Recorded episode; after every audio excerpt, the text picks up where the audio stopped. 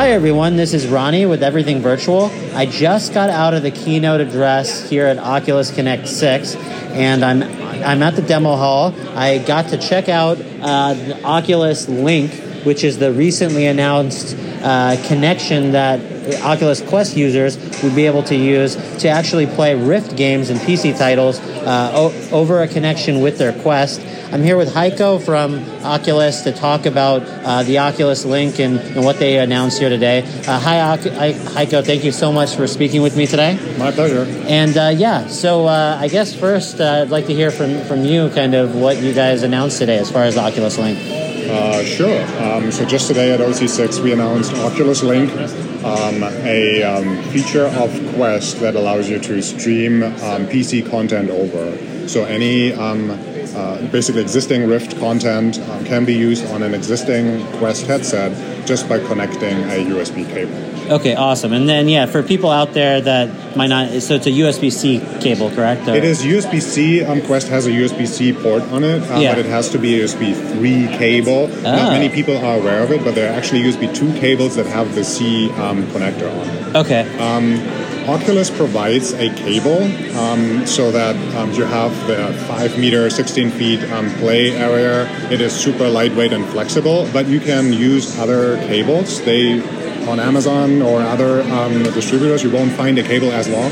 Okay. But we are um, releasing the specs of this cable, and anybody is free to produce it. Just to make clear, we are not making money out of um, accessories here. Sure. Um, we just want to provide the best possible gaming experience or, or general experience for our users. Okay, and just curious, uh, so as, as, far as uh, connecting it to the PC, then, as long as you have the USB Type C connector on the cord uh, reaching to the headset, mm-hmm. Can the other side of the cable be nor- like you the the older type it of connection? It can be USB A. You can. Yeah, okay. Absolutely. Okay. Awesome. So this will work with uh, for as long as you have a USB three uh, connection on your on your PC, then you should be able to connect to that. Uh, assuming obviously all the quirks of the exactly. usual. So this is exactly the reason why we are building our own cable. Um, there are se- many or several cables um, we encountered um, that were actually not spec compliant, and if you look carefully, they don't carry a logo. Then there are sometimes flaky USB controllers on your PC. So um, we try to avoid all of this um, with this custom cable. Okay. Um, there's also um, going to be more um, diagnostic, like basically knowledge-based articles. If you run into issues, we try to be helpful here. But it's basically the similar story we had with um, previous headsets where we had to blacklist, for example, certain uh, controllers. I'm not sure we should actually say that, but I think it's yeah. Knowledge. No, of course.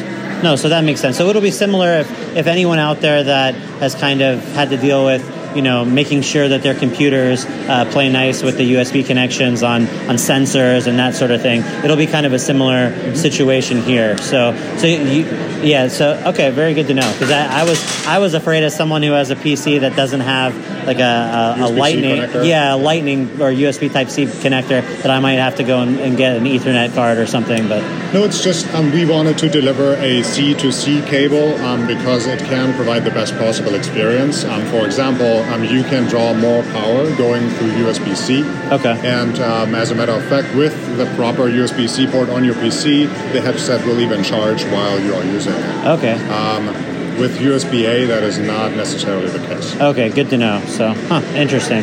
Um, and as far as like what it took to be able to make the headset, how does how does the, the computer recognize the headset? Like it, it, it does it see it as a Rift S or it's no. completely? Um, later, when we ship that software update um, to um, the Oculus PC software, um, and um, the firmware update on the headset. Once you connect the two, it will magically appear as a Quest headset. You pick it as your primary device, and you start your experience. That's it. Huh and so everything's just being so so all of that content is being it's it's interesting because yeah it's it's it's connecting to your computer so so in, in such a different way than a traditional headset would be connected you're not connecting directly to the CPU or to the GPU for the for the video for example like how tricky was that to kind oh, of get yeah. the the video to go through a standard USB port on a PC. Yeah, if you um, kind of tricky, yes. if you do the math, even with USB 3, you just don't have enough bandwidth to um, push across all the necessary pixels for Quest's larger display.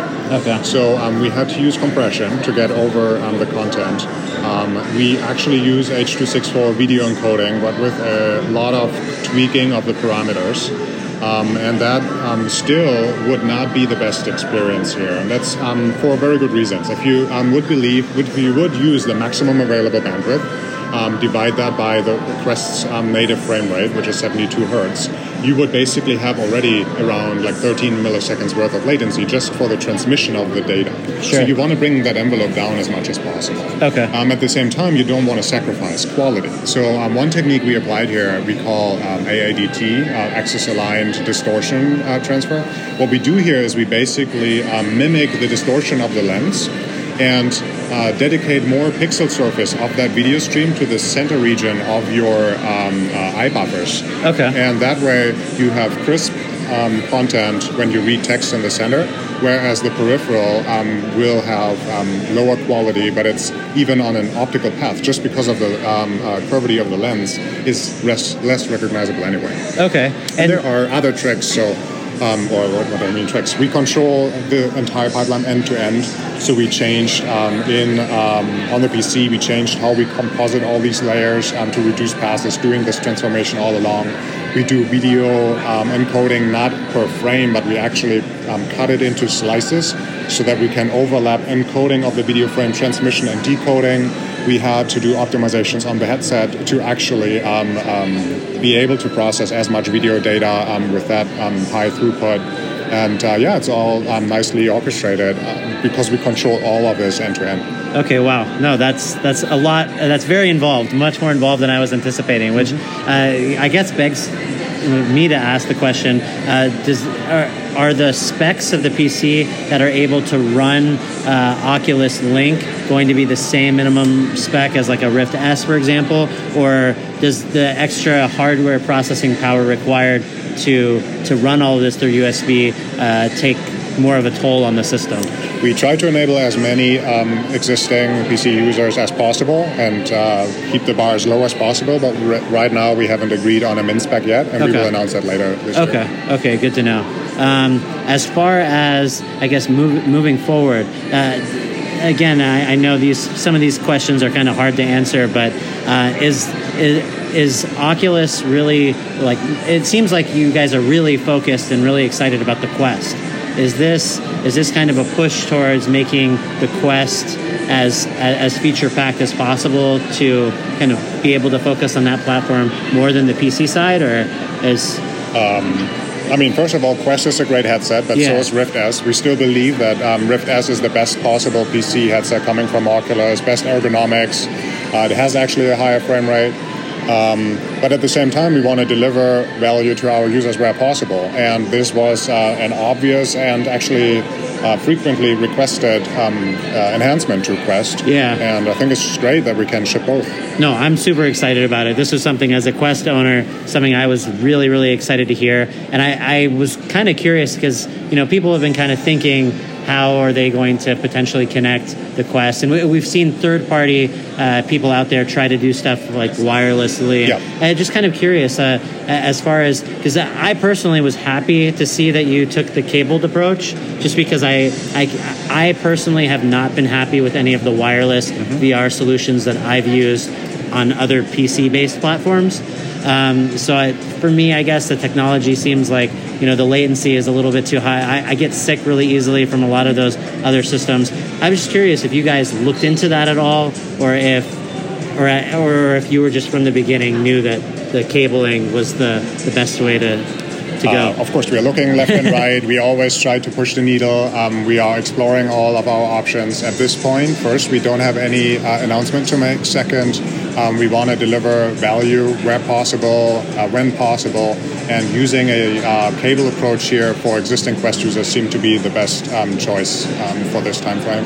Okay, awesome. And any of the technology or like the the it sounded like some of the things that you guys were able to do as far as uh, lim- you know uh, encoding the video and, and make the the process of getting the video to the the Quest over the over the USB wire would have uh, like potential uh, benefits and efficiency for other for Quest titles that run natively on the headset for other types. I was just kind of curious if any of the the, the, the methods that you guys have used to kind of figure out how to make this work might translate to to, to benefits in other ways. Uh, there is indeed um, some.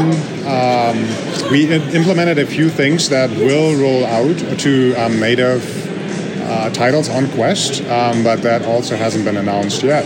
Um, in general, I think this is a great cross pollination across the board. Um, this team consists of what we call a cross functional like team from PC to um, controller team to um, headset team. I'm on the headset team, by the way. Okay. Um, the VR API team, that is the SDK team, actually on both ends, as well as um, the UI team on the PC. All of them had to work together here. And of course, we made discoveries along the way that will basically influence um, other products as well. Okay, awesome. Well, thank you so much again for taking the time. And and I'm trying to remember. Have you guys announced? Is it coming? Did you? Did they say? I just don't remember. Was it December or? Oh, um, so um, the software will be a free update coming this November. This November. Okay. Um, yeah. Okay, awesome. Well, we look forward to to that, and uh, I look forward to trying it out on my Quest at home. Cool. Thank My you very much.